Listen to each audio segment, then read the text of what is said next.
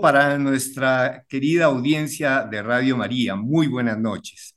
Su servidor Gilberto Acuña Gómez, médico pediatra, tiene el gusto de llegar nuevamente hasta sus hogares con esta emisión del Taller de la Salud.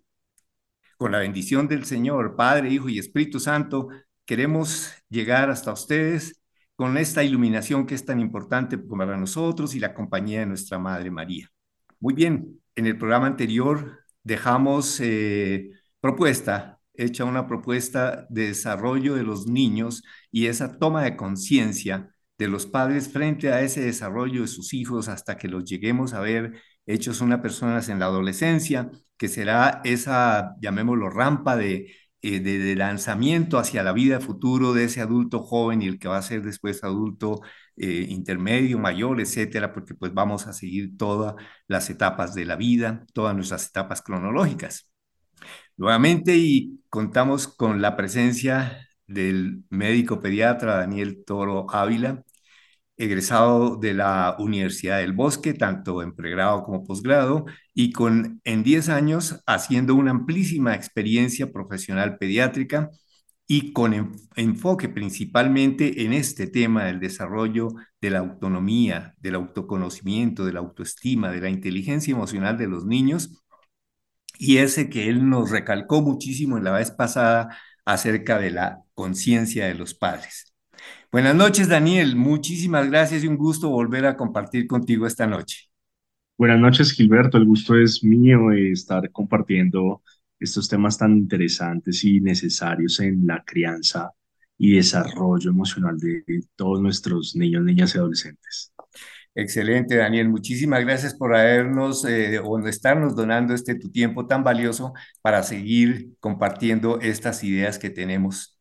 Pues muy bien, hablamos mucho de la conciencia y pues digamos que lo mencionamos generalmente desde el punto de vista médico, esa conciencia, cuando nosotros, ¿cierto, Daniel? Y cuando hablamos un paciente consciente, es un paciente que nos responde, es un paciente que está conectado en modo, tiempo y lugar consigo mismo, con el espacio exterior, que sabe dar cuenta y razón acerca de sus condiciones, de su situación, eh, no solamente cuando está enfermo, sino cuando, pues, cuando tiene algún problema o cuando está con alguna complicación.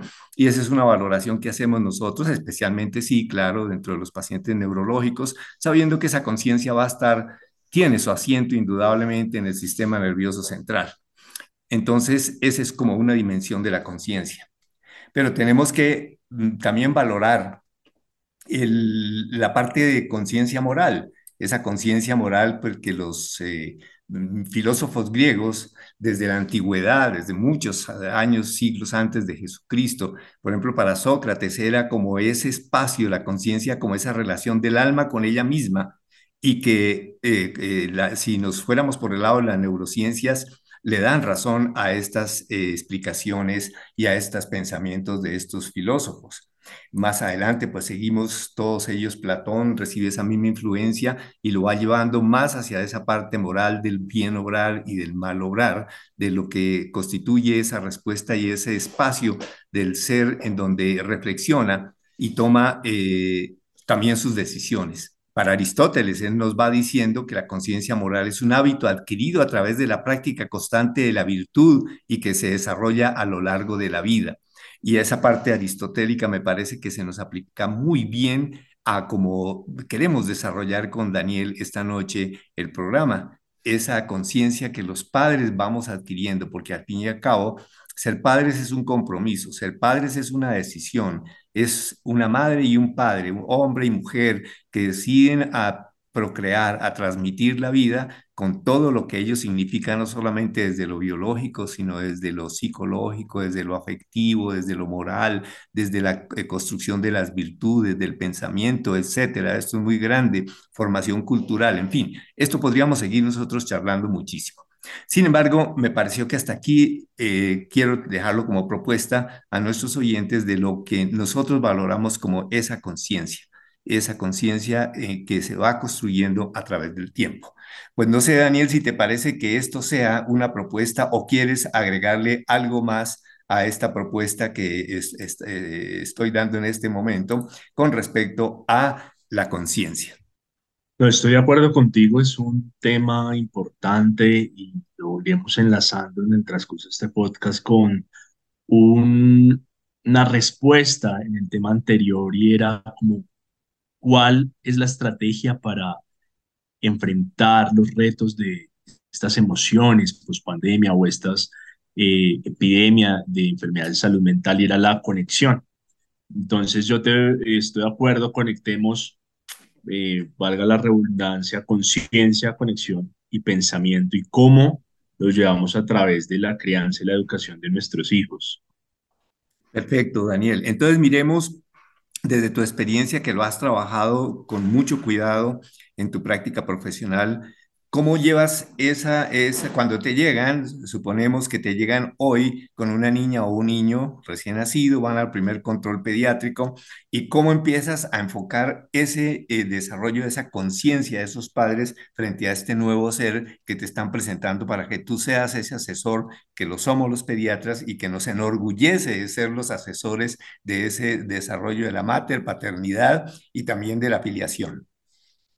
Bueno, lo primero es eh, que hay que tener claridad en el significado de conciencia. Como tú bien lo decías, y me gusta mucho la palabra que usaste, dimensiones, y acá nuestros oyentes podemos tener eh, diferentes profesionales en el que la conciencia se ve de diferentes formas dependiendo el área o la dimensión en la que trabajemos. Me gustó mucho lo que hablaste de la conciencia espiritual, la conciencia moral, frente a la conciencia biológica, uno habla de eh, en infancia, en pediatría y, y en, biológicamente en el ser humano, independientemente de todas las edades, la capacidad de reaccionar con su entorno. Específicamente ya en pediatría eh, se define ese nivel de conciencia como la medida de la capacidad de un niño para interactuar con otras personas y para reaccionar con su entorno. Con base en esa definición básica, a lo largo del ciclo evolutivo del niño, niña y adolescente, empezando partiendo de cero, en lo que es recién nacido y es el lactante, que es ese bebé alrededor de los tres a cinco meses, específicamente ya empiezan a ser conscientes cuando hay una interacción, como les decía, y más aún con ese ser cercano que son los padres. Ahí es cuando el niño y el bebé empieza a entender que su cuidador va a ser un ejemplo y va formándose esa conciencia que finalmente eh, será a posteriori madurada en lo que llamamos la autonomía. La autonomía, y eso lo mencionamos también en parte en, el anterior podcast y conversación contigo, Gilberto, es un proceso también evolutivo que tiene que ver con esa eh, conciencia a lo largo de la vida del niño. Y acá es donde empezamos a dar un mensaje a nuestros padres, a nuestros oyentes, y es que ustedes como primeros cuidadores tienen que ser conscientes también de lo que significa ser una paternidad responsable. Ahorita Gilberto mencionaba la importancia de hoy en día de ser padres y yo justamente ayer en la consulta a unos papás les dije que los admiraba mucho por la forma en que están criando a su niño como semejante y como ejemplo frente a un mundo de cambios, frente a un mundo de retos, frente a diferentes situaciones que se han presentado en esa familia en especial. Y es así que esa conciencia empieza a evolucionar también y empieza a desarrollarse también biológicamente dependiendo de la capacidad y desarrollo del cerebro del niño. Hay que tener en cuenta que eh, esa conciencia va a generar un pensamiento, entonces ese niño posterior va a tener la habilidad y capacidad de raciocinio, de planeación, y dependiendo de esa madurez cerebral que se va logrando, generando esa habilidad para finalmente relacionarse con los otros. Entonces acá el segundo mensaje que quiero que se lleven a casa es que la conciencia va de la mano con el pensamiento y con autonomía. Nosotros somos conscientes de nuestro ser, nuestro niño va siendo consciente de que es un ser en medio de una familia, en medio de una sociedad, y en la medida que va creciendo al llegar a la adolescencia, en donde tiene un grado de madurez, va siendo también consciente de cómo relacionarse con los otros, qué emociones expresar con los que lo rodean. Hoy escuchaba eh, eh, un podcast también de un psiquiatra que mencionaba también esta parte de salud emocional, de un signo de alarma para detectar en los, en los seres humanos que hay un problema, una psicopatía temprana frente a una enfermedad de salud mental y era el no ser conscientes de las emociones de las otras personas. Cuando ustedes ven que en sus hijos no hay una empatía, eso se llama empatía, que no haya una resonancia de las emociones, por ejemplo, de su familia más cercana, digamos, el papá o mamá, ustedes cuidador, tuvieron un problema, llegaron a la casa, lo comunicaron, eh, no sé, lloraron, expresaron las lágrimas y compartieron eso con sus hijos y sus hijos no tienen una resonancia, no expresan emoción frente a esa situación disruptora de la familia, hay que encender las alarmas. Entonces, fíjate cómo vamos trayendo a colación las emociones con la conciencia y con la autonomía. Lo ideal es que eh, este adolescente, cuando ya tenga un cerebro maduro, sea consciente de sus emociones, sea consciente de su autocontrol. Generalmente este desarrollo evolutivo cerebral que les mencionaba viene en lo que es la parte frontal y temporal, asociado también a los comportamientos en sociedad. Y cuando hay alguna enfermedad, ya sea biológica, ya hemos hablado de que las enfermedades hay que verlas desde lo biopsicológico social. Entonces, cuando hay una enfermedad, por ejemplo, que afecta esa parte frontal, un accidente, digamos, de tránsito y afectó la parte frontal de la cabeza, todos tóquense la frente, los oyentes que están escuchando, tóquense la frente, esa parte del cerebro que está ahí en su frente, es lo que nos hace a nosotros por ejemplo, tener autonomía, control de impulsos. Y cuando hay un accidente o hay un daño en esa parte, de esa frente, vemos que la persona o el niño o niña no tiene esa capacidad de controlarse. También no hay esa capacidad de expresar emociones que se unen más a posterior al sistema límbico, que luego lo podemos hablar, pero esa es la relación y evolución que vamos viendo con la conciencia de autonomía. Interesante lo que estás diciendo y a mí me parece que eh, vamos trabajando y ya también se, se, introdujo y quedó ya propuesto el tema del desarrollo afectivo. Y me parece a mí que en la propuesta que estás haciendo, Daniel, pues vamos a seguir. Ya, unos padres que tienen una edad, suponemos que somos adultos, aunque cuando tenemos pues paternidad en adolescentes, eh, eh, son, son eh, perfiles especiales que se nos van presentando a los pediatras y que tenemos que estar mirando. Entonces, creo que, quedó una propuesta interesantísima en el desarrollo del mundo de la afectividad, de toda esa composición, constitución afectiva del ser humano, que junto con esa conciencia, no solamente sobre lo cognitivo, de conocer quién es mi hijo, qué hace esto, sino también que yo desarrollo su afectividad y desarrollo mi afectividad a través de la educación y del, del eh, crecimiento y desarrollo de nuestros hijos. Entonces, no sé si te parece que ahí podemos empezar a mirar cómo desde ese niño, desde ese pequeño recién nacido, ya se está empezando a trabajar su afectividad, su desarrollo afectivo y los padres vamos creciendo en la, afectividad. ¿Te parece que es una propuesta? De acuerdo, Gilbertico, y es cuando uno ve el significado de la afectividad como esa caja de sentimientos y emociones de una persona y cómo la va construyendo a lo largo de la vida, es en la infancia en donde tiene su, eh, su esencia. Hay una película muy bonita que yo uso en mis conferencias eh, y los invito a que la vean, es de Disney, se llama Intensamente. Y es una película en que eh, no sé cómo te pareció. Excelente, es excelente, esa película es excelente.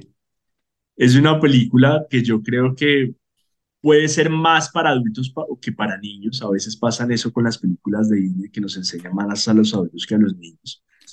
En la que eh, Rally, la niña principal, empieza con un montón de emociones que están inmaduras en su primera infancia, en sus años de 5 a 10 años, y cómo va creciendo y cómo esas emociones van cambiando. Es el ejemplo más claro de cómo esa afectividad va evolucionando. De hecho, estamos expectantes al otro año 2024. Sale la segunda parte de este personaje ya adolescente con nuevas emociones donde la emoción principal va a ser la ansiedad y tiene que ver con eh, bastante de lo que hablamos en, en la semana anterior de la ansiedad y qué es lo que pasa la ansiedad con nuestras habilidades emocionales. Pero esa afectividad, como tú la llamas, Gilbertico, es importante y se empieza a trabajar desde que el niño está en la barriga. Nosotros hablamos también de lo que es estimulación prenatal y yo cuando hago la consulta prenatal eh, le digo a los papás, háblenle al niño, escuchen. Mencionamos una palabra como estrategia de observar, así como observamos a nuestro niño, no hay que esperar hasta que nazca, sino tener tiempo papá y mamá o la familia que está esperando ese niño para observar esa barriga cómo va creciendo. Porque, Gilbertico, hay una frase que me encanta de una pediatra que trabaja mucho la parte de afectividad que se llama José María Toro, que dice, abro comillas, ¿de qué sirve que un niño sepa colocar Neptuno en el universo si no sabe dónde poner su tristeza o su rabia? Cierro comillas. Y esa frase yo la utilizo también en las charlas que hago con los papás. Y cuando tú la lees, es clara y yo veo que abren los ojos y empiezan las emociones en los padres. Y es cierto, nosotros tenemos que enseñarle a los niños a ser afectivos, a ser emocionales, a ser inteligentes emocionalmente. Pero eso no se aprende evolutivamente como cuando empiezan a tener control de sus esfínteres, que tiene que ver parte de la autonomía también, sino también hay que enseñarle a los niños. Y fíjate que cuando uno tiene esa conversación con los padres, porque ellos piensan que esto se aprende a veces por imagen y semejanza, en parte tienen sentido, pero yo les digo, hay unas neuronas que se llaman las neuronas espejo, que están en la parte frontal y tienen relación con lo que les decía de la evolución del cerebro. Y estas neuronas espejo eh, empiezan a trabajar desde que el niño es un recién nacido. Entonces, cuando la mamá, por ejemplo, está triste o está alegre y tiene al bebé al lado y mira al bebé, las neuronas del bebé actúan como un espejo, por eso se llaman neuronas espejo. De tal forma que uno ve, por ejemplo, los expertos en comportamiento infantil, en los pediatras, por supuesto, patrones emocionales similares de padres e hijos. Entonces, cuando yo tengo en mi consulta niños con alguna situación que hay que trabajar emocionalmente, que no pueden controlar su tristeza, que no pueden controlar eh, su rabia, que no pueden controlar, ¿cierto? Su alegría, porque también están los opuestos, el histrionismo, por ejemplo. Al hacer esa, eh, ese cuestionario y esa observación clínica frente a los padres, uno ve que los papás también tienen ciertos rasgos parecidos. Entonces uno como terapeuta y como clínico tiene que empezar a trabajar sistemáticamente y es de la mano con los papás. Entonces ahí es cuando yo les digo a los papás, ok, el niño tiene, está empezando con, con esta emoción, con la tristeza. La tristeza no es mala, es una emoción básica, pero uno tiene que saber cuándo parar, como todo, todo es un equilibrio, uno tiene que ser consciente y ahí viene la importancia del adulto y el cuidador de cómo enseñarle eh, esta emoción a los niños porque los niños no tienen esas herramientas para saber cuándo es mala una tristeza y cuándo no es, cuándo no es mala. Entonces, ahí es cuando viene nuestra famosa frase inteligencia emocional es tener la capacidad de controlar estas emociones. Y hay estudios que, por ejemplo, muestran que los niños, por ejemplo, y adolescentes que son más felices, son personas logran desarrollar un grado mayor de inteligencia. Y la felicidad es otro tema que podemos hablar en otro podcast, en otro momento, porque es un tema espectacular. Pero cuando tú logras ese equilibrio de emociones, yo le digo a los papás, porque hoy vemos también, hablábamos de las redes sociales. Las redes sociales, Gilberto, no sé si tú en tus pacientes, en tus eh, eh, consultas y seres cercanos, uno ve que es un eh, momento efímero de felicidad. Es algo que quiero que también nuestros oyentes vean y un mensaje que, que se lleven a casa. No se dejen llevar por ese espejismo de digital, por eso hablábamos de la desconexión la vez pasada de todos estos aparatos digitales, porque finalmente eso no es felicidad. Entonces, la felicidad para mí es ese control de emociones, ese equilibrio de emociones en diferentes momentos de la vida cuando vas logrando cierta madurez, porque como tú lo hablabas al comienzo hoy, eh, cada etapa evolutiva tiene su grado de madurez. Y esa felicidad depende también de cada etapa, de cada logro, de cada, eh, eh, de cada eh, desarrollo de, los objetivos que se proponga la persona. Y en los niños, hablando de conciencia, tiene que ver también como el lograr esa inteligencia emocional. Cuando uno logra y uno ve que unos papás logran, y eso es un desafío hoy en, nuestras, en nuestra época, uno logra que un papá enseñe a ser un hijo emocionalmente inteligente, es un niño que uno lo ve que es feliz.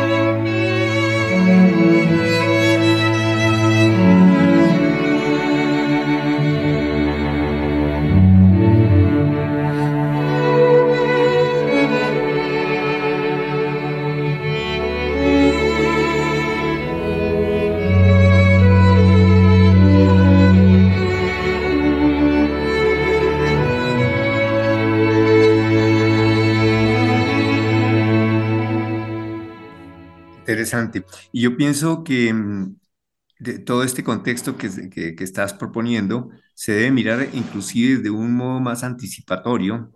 Ah, quisiera que en este momento dejarles el mensaje a padres de familia, madres y padres de familia que nos estén escuchando en este momento y que tengan hijos adolescentes y, o que estén entrando, haciendo adultos jóvenes, que estén entrando en la edad en que ya sea eh, probable un matrimonio y la procreación, la transmisión responsable de la vida, estarles fortaleciendo la formación de las emociones, de los sentimientos, de ese autoconocimiento, de su inteligencia emocional, para que lleguen a ser también nuevamente padres eh, madre y padre que tengan una validez en la, en la, educación de sus hijos. Entonces lo quiero ver como un continuo en el tiempo, no lo que nos encontramos hoy, lo que nos encontramos hace 5 o 10 años, sino que es un continuo y lo que va a seguir.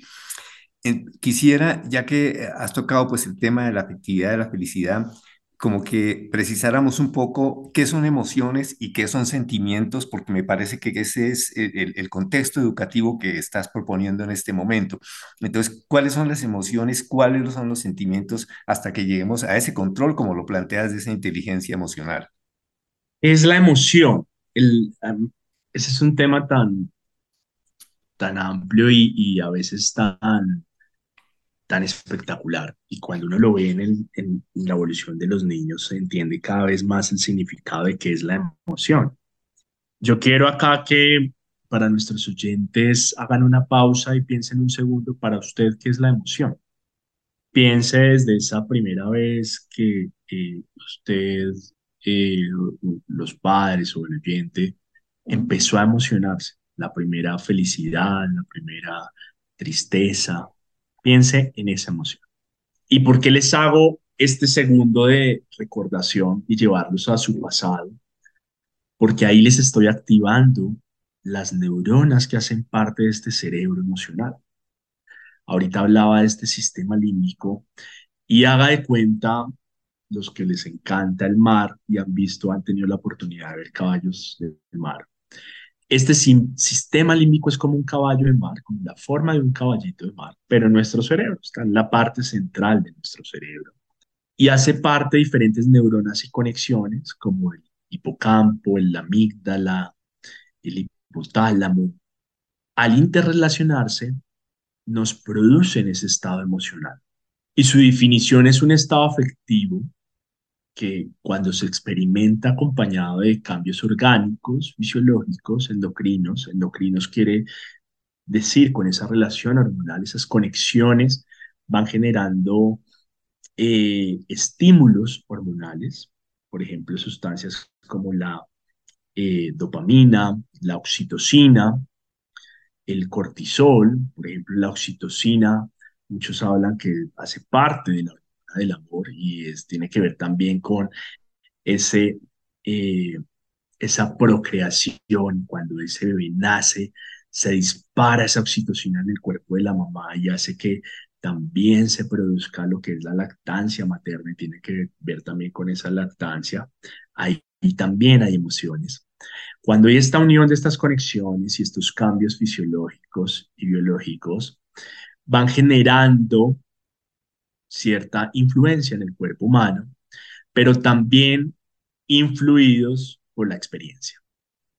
Es decir, que cuando nosotros conectamos estos cambios con el tacto de nuestra mamá, con la voz de nuestros padres, con los olores, con la experiencia que tenga ese ser humano, ese niño, va generando lo que es la emoción y va activando ese cerebro emocional en cinco principales emociones primitivas. O ya se hablan de diferentes emociones y las van cada vez subdividiendo más, pero principalmente se identifican lo que es rabia, tristeza, miedo, alegría y desagrado.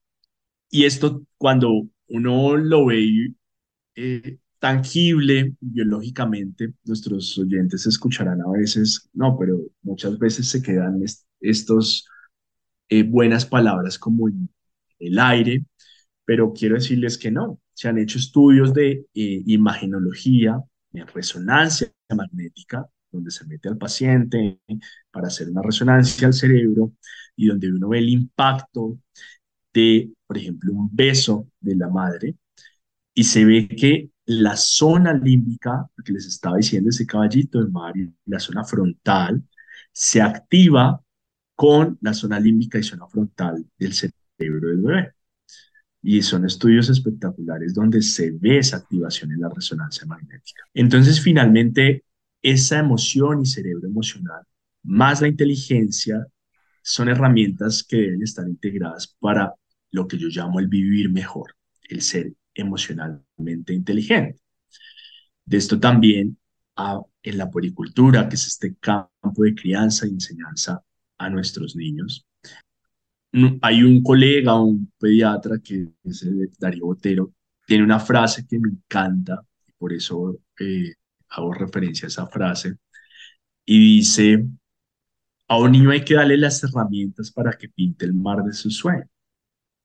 Y yo le anclo la parte, las herramientas y emociones, porque finalmente hablábamos que el niño nace con esas herramientas y no sabe cómo eh, ser emocionalmente inteligente. Y es así que las emociones se van desarrollando en la medida que va siendo consciente, en la medida de que va creciendo y en la medida que va siendo autónomo. Autonomía definida como esa capacidad de ser independiente en ese medio donde se va enfrentando. Entonces es así que cada etapa tiene una, un desarrollo emocional, digámoslo así, estructurado, en la que los cuidadores y ustedes como padres, los oyentes, son los actores principales, porque como les decía, a través de esas neuronas espejo es que sus hijos van a ser ejemplo de ustedes. Entonces, por eso también la, el llamado a estar pendiente de sus hijos, a acompañarlos, a observarlos y a conectarse con las emociones de sus hijos. Daniel, podemos decir que el ser humano, desde su desarrollo embrionario va, va eh, generando las estructuras cerebrales que le van a permitir vivir sus, em, sus emociones, sus sentimientos y después todo su desarrollo. Necesariamente eh, cuidado de un excelente control prenatal y un desarrollo prenatal satisfactorio con un nacimiento que lo sabemos que es un ítem importantísimo en la vida del ser humano, que el nacimiento eh, sea y se produzca de una manera óptima para que ese componente neurológico que traemos no se nos deteriore y que nosotros los pediatras lamentablemente tenemos experiencias alrededor de esto. Al llegar ya a ese ser humano que recibimos en la sala de nacimientos y se lo entregamos a la familia, podemos decir que él, ese viene dotado de unas emociones básicas. Digamos, ya es capaz de experimentar miedo, de experimentar desagrado, de disconfort, y tanto así que lo vemos pues no solamente en el llanto del niño, sino en todas sus otras expresiones. Podríamos decir esto para que luego, con base en ese conocimiento los padres, en esa conciencia que van tomando los padres de ese niño en su primer año de vida, en sus primeros meses, van colaborando para que todas estas emociones vayan teniendo una expresión satisfactoria y no se vuelvan adversas. ¿Cómo te parece esta propuesta?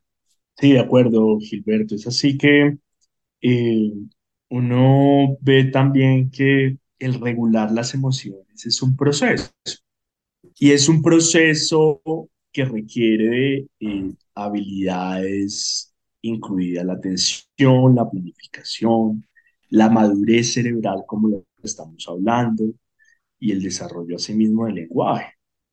Los padres ahí es donde juegan un rol muy importante en esa autorregulación de las emociones y quiero hacer hincapié en esto porque eh, los niños que manejan bien sus emociones tienen una alta probabilidad de desempeñarse bien en la sociedad, de llevarse bien con los demás. Y yo creo que hoy en día eso es lo que uno ve en, en nuestro medio, en el mundo global, y es que falta plenitud, a mí me gustó mucho y, para preparar este tema me gustó la palabra plenitud. Tú nos puedes compartir un poquito más de eso que tienes más experiencia. Y la plenitud es, cuando uno habla de ese desarrollo de autonomía, algunos dicen que es llegar a tener esa plenitud. Y plenitud en el campo intelectual, emocional y moral. Cuando uno no tiene plenitud emocional, pues pónganse a pensar ¿Qué pasa? Pues uno no es feliz. O cuando uno esa plenitud emocional la tiene puesta en otras cosas que no son prioridad para eh, ustedes o para eh, cada etapa de nuestras niñas y adolescentes, pues no va a tener finalmente esa autonomía, no va a ser autónomo. Entonces es por eso que, por ejemplo, tenemos eh, adolescentes que les cuesta relacionarse con eh, sus pares, con sus compañeros, o adolescentes que tienen más riesgo que otros frente a situaciones como las adicciones. Entonces es esa plenitud que hay que llegar a alcanzar como ser humano, que yo creo que cada etapa tiene un grado de plenitud diferente. Hay una frase que Piaget, una, un psiquiatra y psicólogo menciona bastante y es que el desarrollo de esa autonomía debe ser el fin de la educación, fin de la educación de nuestros niños, cuando ya uno los ve autónomos en estas etapas de la plenitud. Yo creo que así es cuando uno logra cumplir la tarea como padre, cuando uno ve que su hijo es pleno en, en el aspecto intelectual, emocional y moral.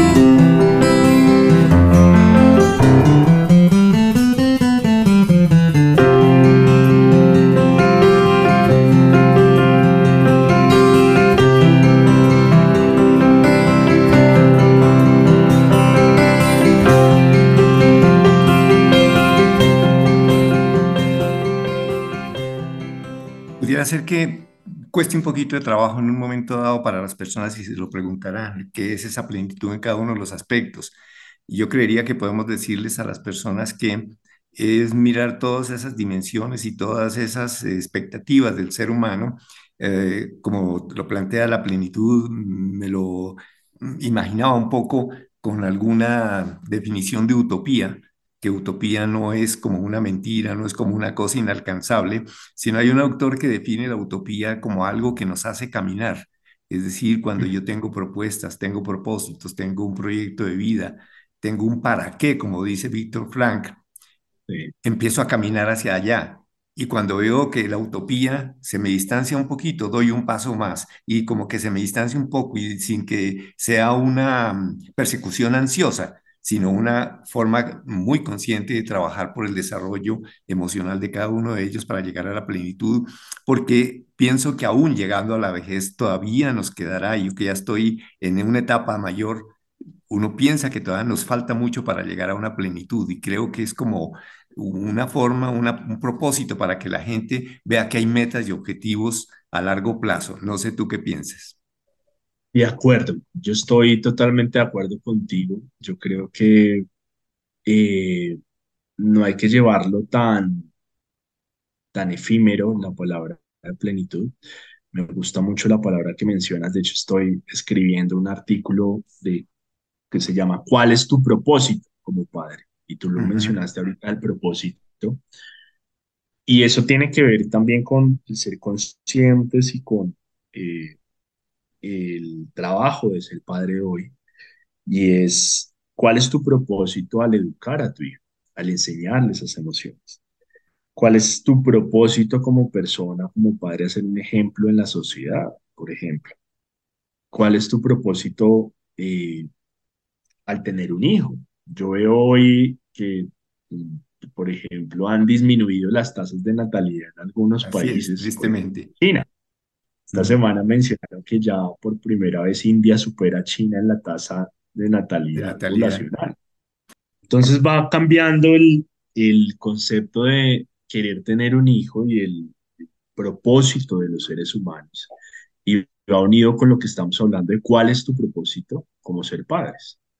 ¿Cuál es tu propósito al criar conscientemente? Es una palabra, dos palabras que yo utilizo en mi consulta y es crianza consciente. Y eso tiene que ver con el propósito que tienen los padres frente a esa conexión que hay que tener con los hijos, a esa crianza emocional eh, y a esa autonomía que hay que ir eh, vislumbrando en, en los hijos respectivamente. Finalmente, la autonomía se da a lo largo de todo el crecimiento de nuestros niños y vemos que termina de en esa etapa adolescente con el pensamiento crítico que tiene que tener el adolescente. Entonces ahí vemos cómo se van anclando las diferentes redes neuronales para generar esa inteligencia emocional, para que esas emociones negativas no interfieran, por ejemplo, en el aprendizaje de los niños, en la autonomía, eh, que se va a eh, ver evolucionar en ese, en ese niño, niña, adolescente. Y hay diferentes herramientas para tener un equilibrio o una plenitud en esa inteligencia emocional de nuestros niños. Una de esas es para los que son nuestros oyentes que, que son, que les encanta leer, les recomiendo a un escritor y psicólogo de la Universidad de Harvard que tiene un curso sobre esa evolución de la inteligencia emocional y es Daniel Goleman y él en su libro La ciencia de la meditación habla mucho de cómo lograr ese equilibrio de inteligencia emocional para ser feliz en el presente. Y eso va anclado al cuál es tu propósito. ¿cierto? Tu propósito tiene que ser en el presente. Si ustedes son padres, y nuestros oyentes hoy en día son padres o podemos tener parejas que quieran ser padres, como hablamos de la natalidad, que es un reto y un desafío que hoy en día las diferentes sociedades y culturas se van planteando para que estos niños que nazcan sean niños sanos emocionalmente. Y va anclado ahí de la mano con lo que es la cultura. Muchas veces los propósitos de los padres son diferentes, si bien tiene, y para eso está el rol del pediatra, para acompañar en esa crianza respetuosa a los padres, pero claramente las diferentes culturas tienen diferentes estilos eh, de crianza y diferentes estilos de eh, enseñanza y aprendizaje en sus hijos. Pero como hemos hablado también del desarrollo cerebral, eso sí es igual en todas las especies. Hay diferentes patrones y modelamientos de crianza, pero lo que es el ser autónomo, lo que es el ser consciente, lo que es el desarrollo de inteligencia emocional, es algo que evolutivamente, como hablamos de ese cerebro evolutivo eh, y ese cerebro límbico, el cerebro emocional, lo tenemos en las diferentes culturas llama la atención y hablábamos del por qué se están reduciendo las tasas de natalidad. A eso hay muchas explicaciones y yo creo que anclamos con el comienzo de nuestro, nuestro conversatorio y es que en las nuevas generaciones están siendo más conscientes en diferentes aspectos de sus propias vidas. Están eh, eh, generaciones y seres o seres humanos que, por ejemplo, están muy conscientes con los desafíos que llevan hoy en día a traer a un niño al mundo y no quieren ser padres. O están los, eh, las personas que quieren desarrollarse profesionalmente, que a mí me parece un reto, por ejemplo, padres o mamás que les toca cumplir diferentes roles en la sociedad, ser padres, ser cabezas de familia, ser proveedores de, la economía de la casa, ser proveedores de la economía no solamente de la familia nuclear, de eh, su pareja, sus hijos, sino también de sus padres, sus hermanos, sus tíos, etc. Entonces hay diferentes roles que eh, tienen que llevar y muchas personas no están dispuestos. Ahora lo otro también, las dinámicas sociales están cambiando y eso hace que también la natalidad esté disminuyendo y que estemos en una etapa evolutiva que eh, hayan poblaciones que estén disminuyendo en eh, el número de nacimientos de los niños y niñas. Y esto nos está llevando desafortunadamente junto con las redes sociales y demás hacia una soledad. Y eso sí que es bien preocupante porque fíjate que ya hay psicólogos que están empezando y psiquiatras que están empezando a trabajar todos los aspectos de la soledad por no eh, estar en el proyecto de vida, la formación matrimonial, la pareja, tener hijos y construir familias. Eh, ¿Cómo lo sientes eso en tu consulta, tú que estás ya más activo en este momento con parejas jóvenes y con eh, gente joven, adolescentes y demás? ¿Cómo estás percibiendo esto? Y una segunda pregunta ya como para terminar en esa formación de la emocionalidad, de la inteligencia emocional, eh, cómo es esa formación en valores y virtudes. Eh, ¿Consideras que eso es un, sustrato fundamental para la construcción de esa inteligencia emocional? Empiezo por la última parte de la pregunta. La respuesta es sí. Yo creo que es algo clave. Tuve la oportunidad, incluso en el primer año de pandemia, de eh, ser docente de la Universidad de La Sabana en la Facultad de Educación sea, los que son futuros maestros y maestras de nuestros niños y niñas, desde la parte médica y desde el rol de la eh, evolución del niño y la influencia en su salud mental. Y yo les decía que era prioritario la educación en valores. Creo que es algo, un vacío que hoy tenemos y que como seres humanos y como colombianos tenemos que, independientemente desde el rol que juguemos en la sociedad, tenemos que ser conscientes eh, nuevamente de llevar a lo fundamental del modelo educativo de nuestros niños y niñas, la escala de valores. Creo que hay una crisis, creo que se está viendo reflejado en el día a día, en las conversaciones de nuestra sociedad, en el ejemplo que estamos dando a nuestros niños y creo que es un llamado para que, eh, como decimos la mayoría de pediatras, los niños y niñas vuelvan a ser primero, primero en nuestra sociedad y primero como lo más sagrado y el tesoro que tenemos como eh, sociedad colombiana. Entonces hay que trabajar en eso y ese es un mensaje para que todos nuestros oyentes desde sus campos eh, aporten un granito de arena a eso.